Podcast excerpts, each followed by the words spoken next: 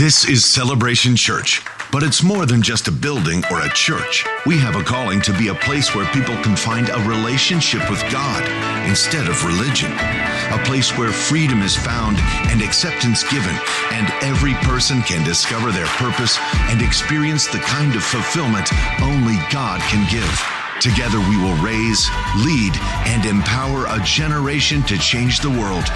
Here, Jesus is famous, and all the glory goes to God. This is celebration. This is our family. Welcome home.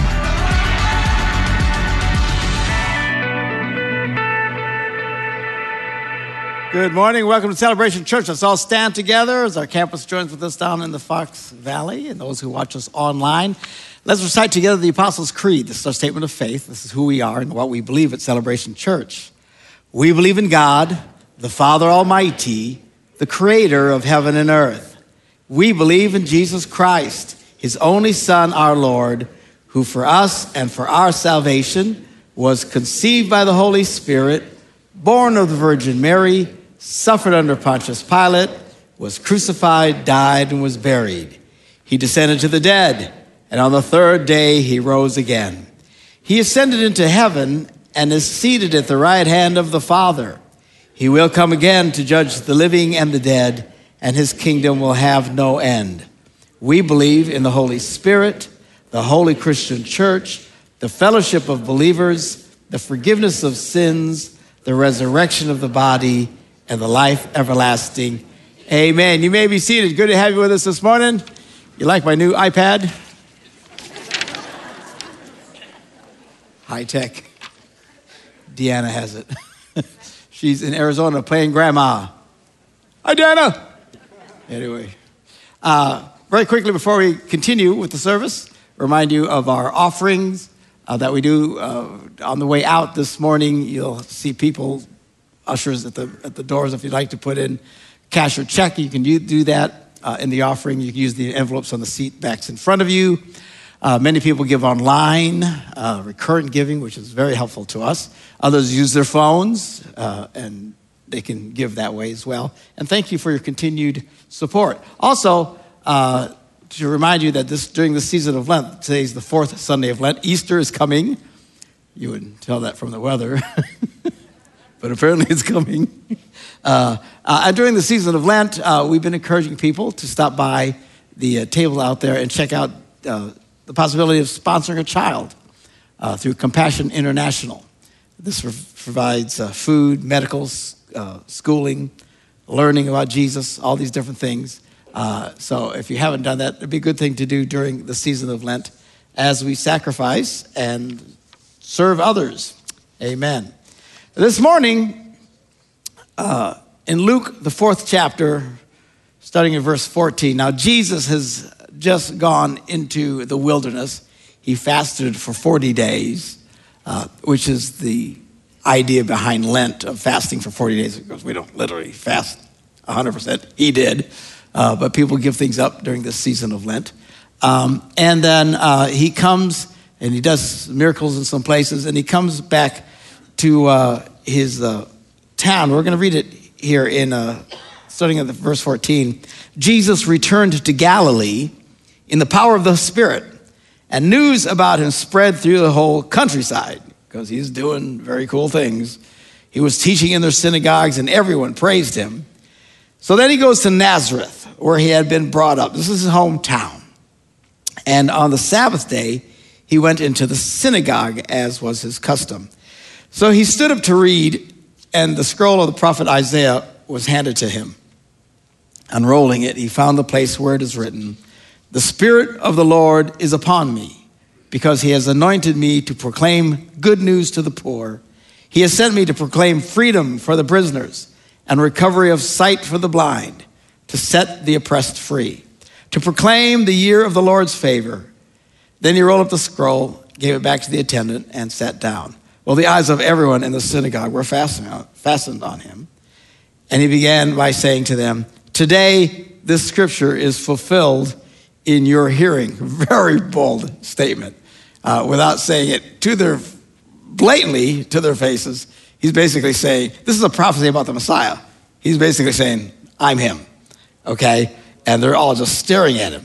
Uh, verse 22 says, All spoke well of him and were amazed at the gracious words that came from his lips. Uh, the wording here is a little odd and not, not really quite nailing it. Uh, the truth is, they were a little incensed. Uh, he's a nice guy, but who is he? And uh, they all said, Isn't this Joseph's son? So they're kind of, you know, we know this guy. You know, why, how's he pretending to be something that he's not? Which is what they were thinking. That's pretty arrogant. And when they say they know him, they know him. This is Nazareth. It's not a huge city. And Jesus was 30 years old by the time he went into his ministry. They've known him for decades. And all of a sudden, he makes this statement, and they hear about him doing these miracles and stuff, and they're, you know, this Jesus. We all, we all know him. And Jesus said to them, Surely you will quote the, this proverb to me Physician, heal yourself. And you will tell me, Do here in your hometown what we heard you did in Capernaum. Truly, I tell you, he continued, no prophet is accepted in his hometown. I assure you, there were many widows in Israel in Elijah's time when the sky was shut for three and a half years and there was a severe famine throughout the land. Yet Elijah was not sent to any of them, but to a widow in Zarephath in the region of Sidon. So he right away points them to the scriptures, which they knew very, very well and talks about Elijah and this miracle with this widow, which we're going to read in just a second. He's basically saying there are all kinds of widows in Israel, but he go, doesn't go to any of them. He goes to this one off disconnected lady. And then he says, And there were many in Israel with leprosy in the time of Elisha the prophet. Yet none of them was cleansed, only Naaman the Syrian, which was he's just the pagan guy. Well, all the people in the synagogue were furious when they heard this. This is really insulting to them. He's pointing, Jesus is pointing out that God has ignored many Israelites in the past for whatever reason, probably the hardness of their hearts, no doubt. And, but yet he still did things to people that they would have considered unworthy. You know, these sorts of things. And they would always razz Jesus all the time because he would spend time with people they thought didn't deserve it. You know, people who were drunkards or the prostitutes or the tax collectors, which doesn't sound like a real big deal to us, but you have to understand for them to be tax collectors, they are under the thumb of Roman, Roman occupation. So they consider those who collected taxes for the Romans to be collaborators with the enemy. Very, very much despised. So he was always uh, identifying with these kinds of people. It would tick them off. And then he points out, even in the Old Testament, Elijah the prophet, Elijah the prophet went to people who were undeserving from their standpoint and he pointed it out to them, and it really ticked them off. They didn't go, Oh, I see you're right. and they got up. How ticked off are they? They drove him out of town, took him to the brow of the cliff on which the town was built in order to throw him off the cliff. Now, I've had people ticked at me before. I've never had a congregation drag me to the edge of a cliff intent to kill me. This is how mad, you know, we're talking really, really mad. This is irritated. This is like furious, let's kill him. But then he walks right through the crowd and went on his way, which probably somebody grabbed him, somebody, but nobody could do anything because God was with him. So let's take a look at these two events that Jesus referenced. Uh, in 1 Kings, the 17th chapter, starting verse 1. Now, Elijah the Tishbite from Tishba in Gilead said to Ahab, now Ahab, Ahab was the king at the time. He was really a bad guy. His wife was more wicked than he was. Her name was Jezebel. This is a word of derision that is still used to this day. You want to talk badly about someone? Say, yeah, she's just a Jezebel. A lot of people don't even know what that means. Jezebel was nasty. Thousands of years later, people, people still use her name to insult other women. That's how bad Jezebel was. Ahab was married to her. These two were a mess. And Elijah the prophet says to Ahab, As the Lord, the God of Israel, lives, whom I serve, there will be neither dew nor rain for the next few years except at my word. So he's basically telling the king, It's not going to rain anymore. We've had it. God's had it with you. No more rain. And of course, Ahab probably thought, Ah, he doesn't know what he's talking about.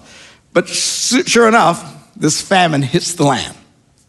Now then the Lord, word of the Lord came to Elijah, Leave here, turn eastward, and hide in Kerith Ravine Why hide? Because once it really started happening, Ahab wanted to kill Elijah. Elijah brings us on them, this horrible famine uh, and this drought. And he said, better hide out there. He says, You'll drink from the brook, and I have directed the ravens to supply you with food there. It's, it's, it's the first Uber Eats. And uh, so he, he doesn't do anything. Life is good, right? And he says, So he did what the Lord had told him. And he went to Kerith Ravine, east of the Jordan, stayed there. The ravens brought him bread and meat in the morning and bread and meat in the evening. Now, I don't know where they're getting this stuff from. I think roadkill, but I don't know. But uh, he's eating. Life is good. And he drank from the brook. Well, sometime later, the brook dried up. Why? Because there had been no rain in the land, according to Elisha's word. He says, No more rain. And, uh, and now the brook dries up. Then the word of the Lord came to him and said, Go at once to Zarephath in the region of Sidon and stay there. I have directed a widow there to supply you with food. Now, when it says that he directed a widow, he didn't really talk to her, he just put everything in motion. Okay. And uh, so he went to Zarephath. When he came to the town gate, sure enough, a widow was there gathering sticks. And he called to her and asked, Would you bring me a little water in a jar so that I may have a drink? Nice lady. She goes, as she was going to get it, he called, and can you, can you get me a sandwich? And, uh, and please bring me some bread. And the lady says, Look, as, as sure as the Lord your God lives, I don't have any bread. Only a handful of flour in a jar and a little olive oil in a jug. I'm gathering a few sticks to take home and make a meal for myself and my son that we can eat it and die. Not a very positive outlook on life, but it was so bad. It was, it was, it was the last that they had. This horrible uh, drought has come. This famine's been in the land. And she says, This is our last meal, and we're going we're gonna die now. And Elijah says to her, Don't be afraid. Go home and do as you have said. But first, make a small loaf of bread for me from what you have and bring it to me. And then make something for yourself and your son. For this is what the Lord, the God of Israel, says. And he prophesies to this woman. He says, The jar of flour will not be used up, and the jug of oil will not run dry until the day of the Lord sends rain on the land. And she went away and did as Elijah had told her. So there was an element of faith on her part. So as a result, there was food every day. The, the, flour jar never got empty. Next day, there's more. I mean, how cool is this, right? They don't even have to go shopping. And, uh, uh, and the oil always there. Uh, for the jar of flour was not used up, and the jug of oil did not run dry, in keeping with the word of the Lord spoken by Elijah. All right, now let's take a look at this other event that Jesus referenced. And this, this is now in 2 Kings, the fifth chapter. This is with Elisha. Elijah was first. Elijah eventually is taken into heaven uh, on a chariot. How cool is that, right? Again, with the Uber. So, uh, and that's that old new spiritual swing low, sweet chariot, coming forward to carry me home, right? That's off from this account of what happens to Elijah.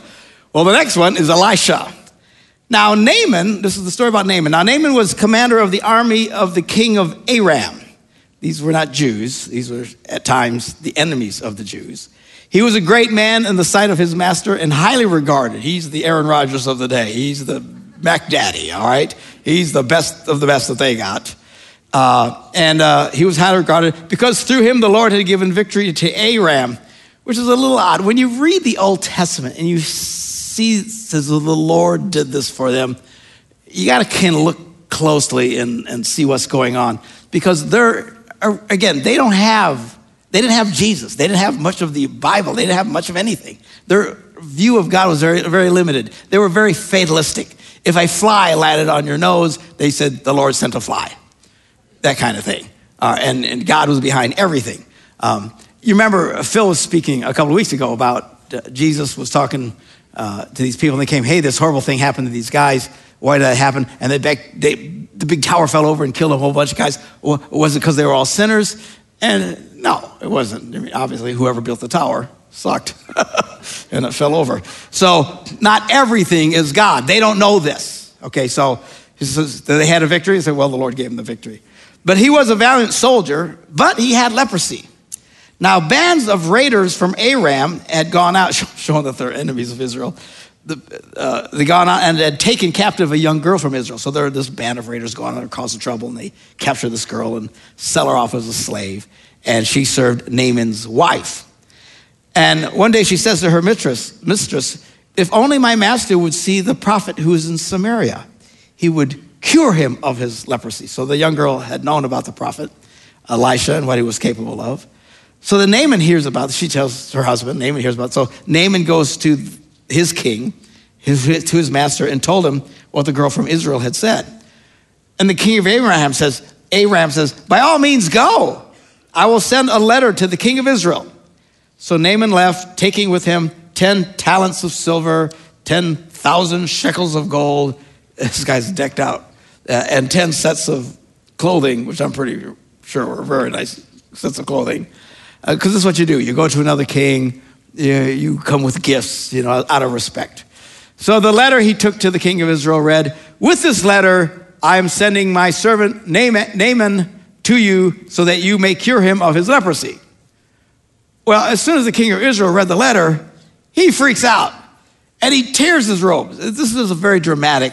We still see this today. A lot of times you'll see pictures of the Middle East and people getting upset and they throw dirt in the air and they rip their clothes and that's their culture. We just kind of freak out, but they tear stuff.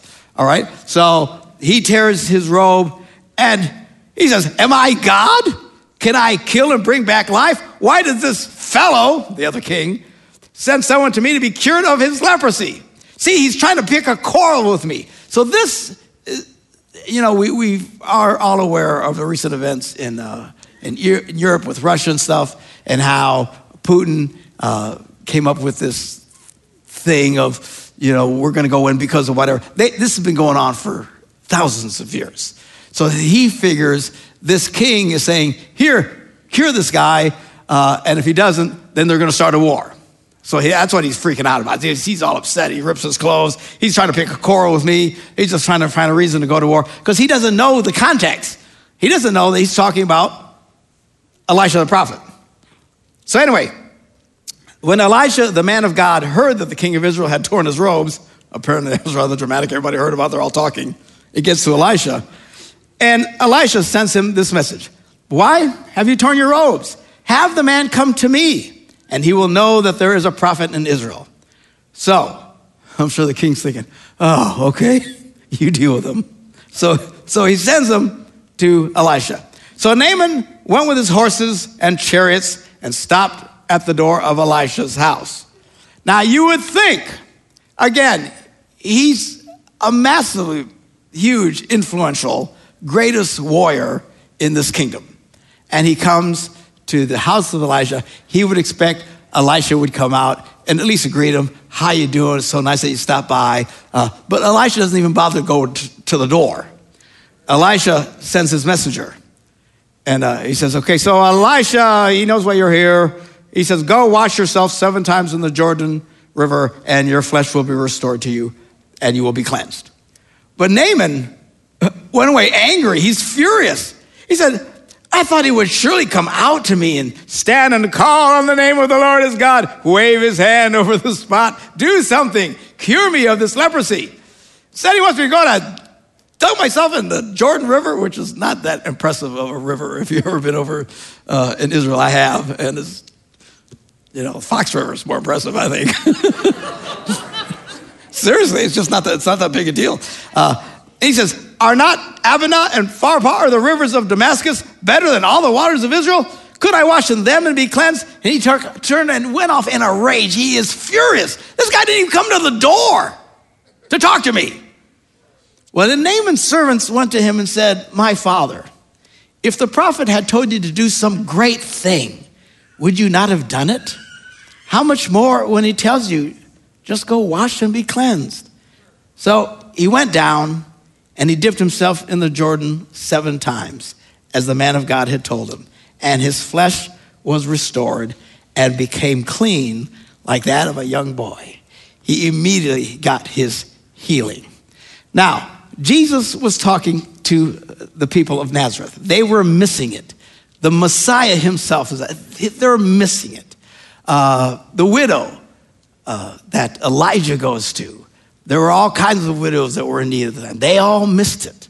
Um, and all kinds of people in Israel, Jesus said, had leprosy. They all missed it. But except for these few who became aware of what was capable to be done because of the prophet that was in the area. Now, all that to tell you a, a little bit, a bit of a story. As, as you know, uh, Celebration Church over the last, how long we've we been doing this now? 15, 16, 17 years, it's been a while. Uh, uh, got established, and we came here believing this was an open door that God had called us to come and be a part of, and, and we've loved it ever since, to be honest with you. But we walked into a very difficult financial situation, uh, and it was up to debt, up to their eyeballs, and, and anyway, so we come in and start straightening things out, and struggle for quite some time. In the last few years, there's been a dramatic turnaround. Thank God uh, for what has happened. It's been really rather stunning. Uh, Bishop Ed, my brother, has been helping us uh, come in and straighten things out and get our house in order, and it's running like a clock. We are in, at, in the middle of a pandemic. We are better off financially now than we were five years ago. It's, it's been stunning what has happened.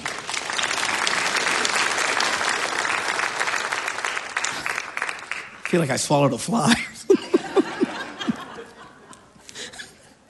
I don't know what that is. Uh, anyway, focus, Mark, focus, focus. So during this whole time, we still had this massive debt. We finally got financed, but at a ridiculous amount of interest that we're paying, uh, and it's been quite awful. And people have asked us, you know, we'll have our annual meetings with the church, and oftentimes we, what the heck, my tongue. anyway, um, and people would say, you know, why don't we take care of this debt? Okay. uh, but we had tried several times and failed miserably. We would have big campaigns and stuff and raise almost nothing. It was discouraging to say the least. And at some point, a little bit humiliating. So, you know, you kind of hit your head against the wall after a while and you just stop and say, I don't know, I, it's just not working for me. I, I, can't quite get this. People would come up with suggestions. I remember one guy, sweet guy, uh, didn't, I think he's fairly new to the church. He says, I don't know how big a church he thought this was. He says, man, just get everybody to give $20 and we can pay this off. I'm thinking, uh, no, that ain't gonna do jack, you know what I'm saying? So everybody was real concerned. Anyway, it's just been this wall that will not move. And, uh, but it is what it is. We aren't gonna give up we just, we just kept going on. And all of you are here. We're ministering to you. Uh, we've had this boot on our neck, but it's a boot that God has helped us to deal with. Well, not much has happened. Then a, a few months ago, we got a check from someone who watches us online. They don't, they don't even come to our church. They don't live here. They don't live in Wisconsin. They don't even live in the state of Wisconsin. They're certainly not in Green Bay. And they sent a letter with a check and said, listen, um, we know you guys have this uh, debt thing you're trying to fix. So, so they gave us $100,000. I said, yeah, that was nice. But we've been talking to banks for years, and the bank said we would happily refinance you and bring you down to a lower interest rate because where at is just ridiculous. I don't even tell you, it's humiliating how bad it is. Uh, and they were going to bring it down to a thing that would save us thousands of dollars every month, probably 15000 a month. That's how much interest we're burning. Uh, it's been quite horrible. Uh, and uh, shame on those banks. Anyway, so they basically said all the banks we've talked to have been looking at our finances. Man, you guys are in great shape. It's amazing. They're shocked at how well. They say, What have you done different? Nothing. really? How come it's going so good? I don't know, God, I guess, you know. And uh, they've been say, okay, so they do all this analysis. The problem is you're upside down. You know what happens when you have a car loan? You're upside down. Uh, you a car's worth less than what you owe. You're upside down. Well, they said, You're upside down. Okay, how much? $1.2 million. that's a lot of money, okay? So that's what we've been looking at. We got to come up with $1.2 million. And I was, so that someone sends us a check for 100 grand. I was very excited. not because what it would do for the debt, because that's just 100,000. We got to come up with 1.2 million. And I just thought, I was excited because that means that this online thing works, right? We got some people who aren't even here, who are part of our church fellowship, who are part of this world that has been birthed from this pandemic that we were ready to go for because we were already doing all this streaming and all the cameras and stuff that you see. We've been doing this for a decade, you know, a decade at least.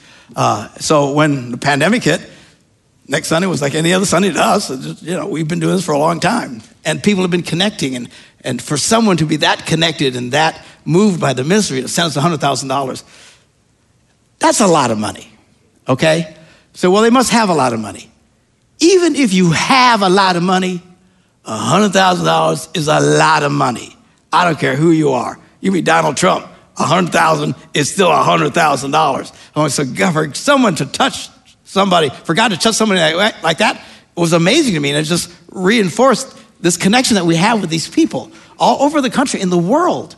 Uh, and many churches, by the way, are experiencing this. I've been reading story, articles how the church now is, you know, we, we still have our church here, but how many people are connecting uh, on, on, online, and, and we've certainly been experiencing this. But again, uh, in terms of the debt, I just went, you know, it's like kind of like throwing a stone in, into the bay. that was the end of it, you know. Uh, well, about three weeks ago, someone put in an anonymous check for $500,000.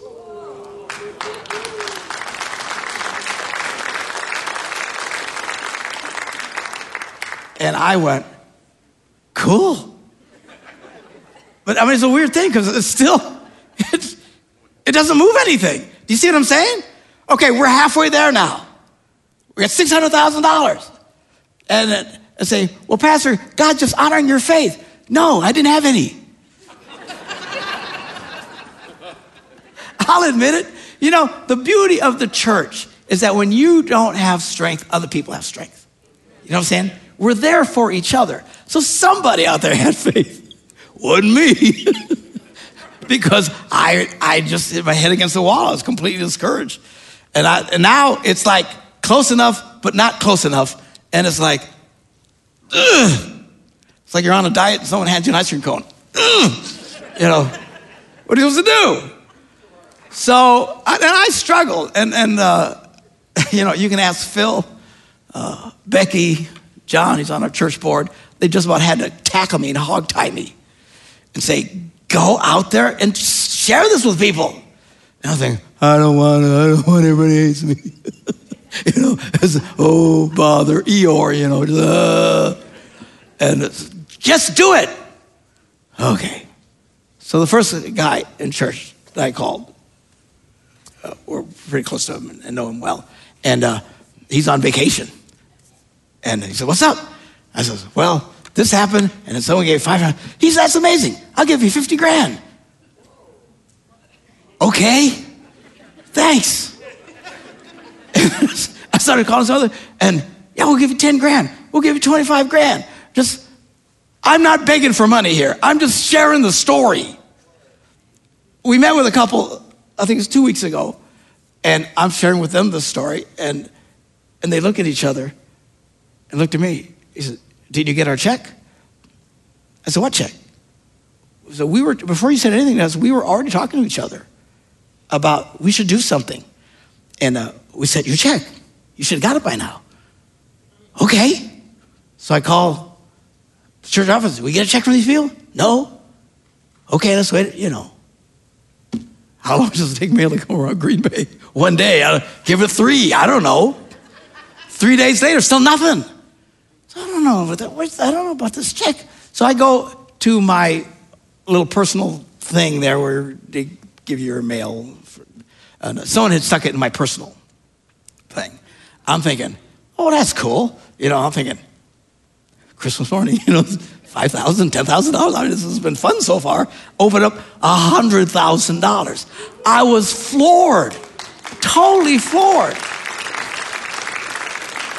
and then another 50,000 from just like, this is getting very doable. this has happened in a matter of weeks. We're almost there.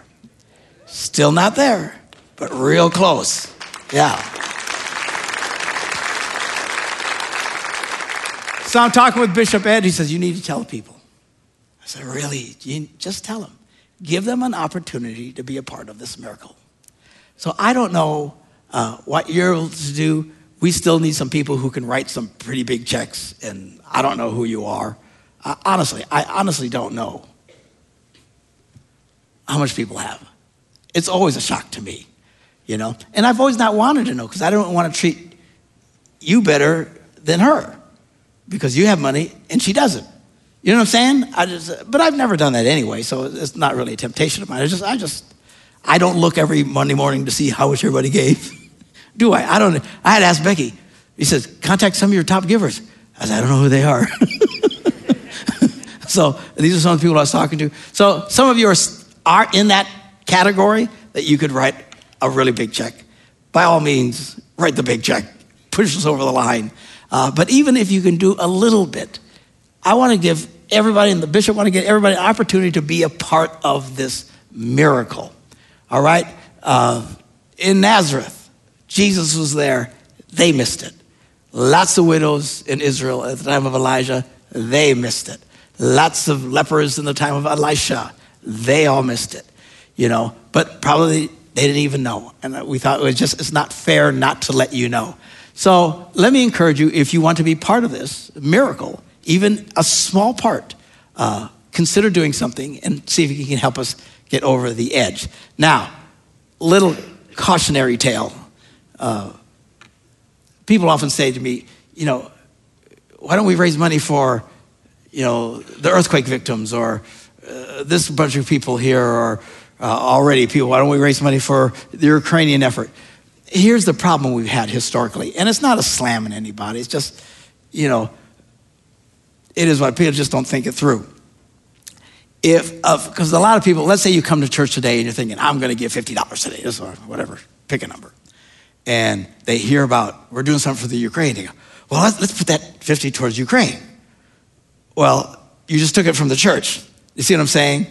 So we would raise sometimes $20,000 for some of these big events that happen around the world, but we'd be $20,000 short that week for, so it hurts us. We don't go anywhere. Moving stuff doesn't help us. These people who are doing this know they're doing above and beyond. So whatever you normally do, please by all means do it. What I'm asking is a gift that's above and beyond. And you're not going to hear from me anymore about this, except hopefully when I can announce our goal is by April 15th to have this all done and get the Sharifi kicked in. Uh, we're so close, but we need your help. So if you can do something above and beyond, by all means, do it. You say, so your whole sermon's about giving money? No, no, this sermon is about don't miss out on what God is doing because God's doing it. I, I'm having little, nothing to do with it. I've been more in the way than on the way. All right? But uh, at least I admit it. And uh, let's see what God can do. I know we can do anything. What can we do as a congregation with faith and see what God does? Amen. All right. So we're going to turn to our time of communion this morning. We're going to reflect on what all of this is about. All this is about knowing Jesus. How do we do this? By faith. Jesus Christ died on that cross 2,000 years ago. His body was broken so we could be healed. His blood was shed so we could have forgiveness of our sins. And Jesus told us to do this when we get together with the bread and the wine, focusing on his sacrifice for us. But the Bible says before you take it, we should all examine ourselves. So let's bow our heads and let me pray a prayer of forgiveness over all of us who are here. Heavenly Father, before we partake of the bread and the cup this morning, and in obedience to the scriptures, we pause to examine ourselves. If we have sinned against you in thought, word, or deed, by what we've done, by what we've left undone, something we should have done, we didn't. Uh, if we haven't loved you with our whole heart, if we haven't loved our neighbors as ourselves, for the sake of your beloved Son Jesus, who gave himself as a sacrifice for our sins, we pray, have mercy on us and forgive us of all our sins. Strengthen us and by the power of your Holy Spirit, keep us in eternal life. Now, heads are bowed and people are praying and reflecting, examining themselves, maybe you're here this morning and you've never really taken part of faith. You hear us singing, you see us doing what we're doing, people sacrificing the kind of money they're sacrificing. Why would you do that? Why, why do you guys do this? Because we've encountered Jesus. It's life changing experience. If you've never experienced that, you can experience this right now. Just in your own words, ask Jesus Christ to come into your life. Ask Him to forgive you of your sins, and you can take your first steps of faith this morning. Amen.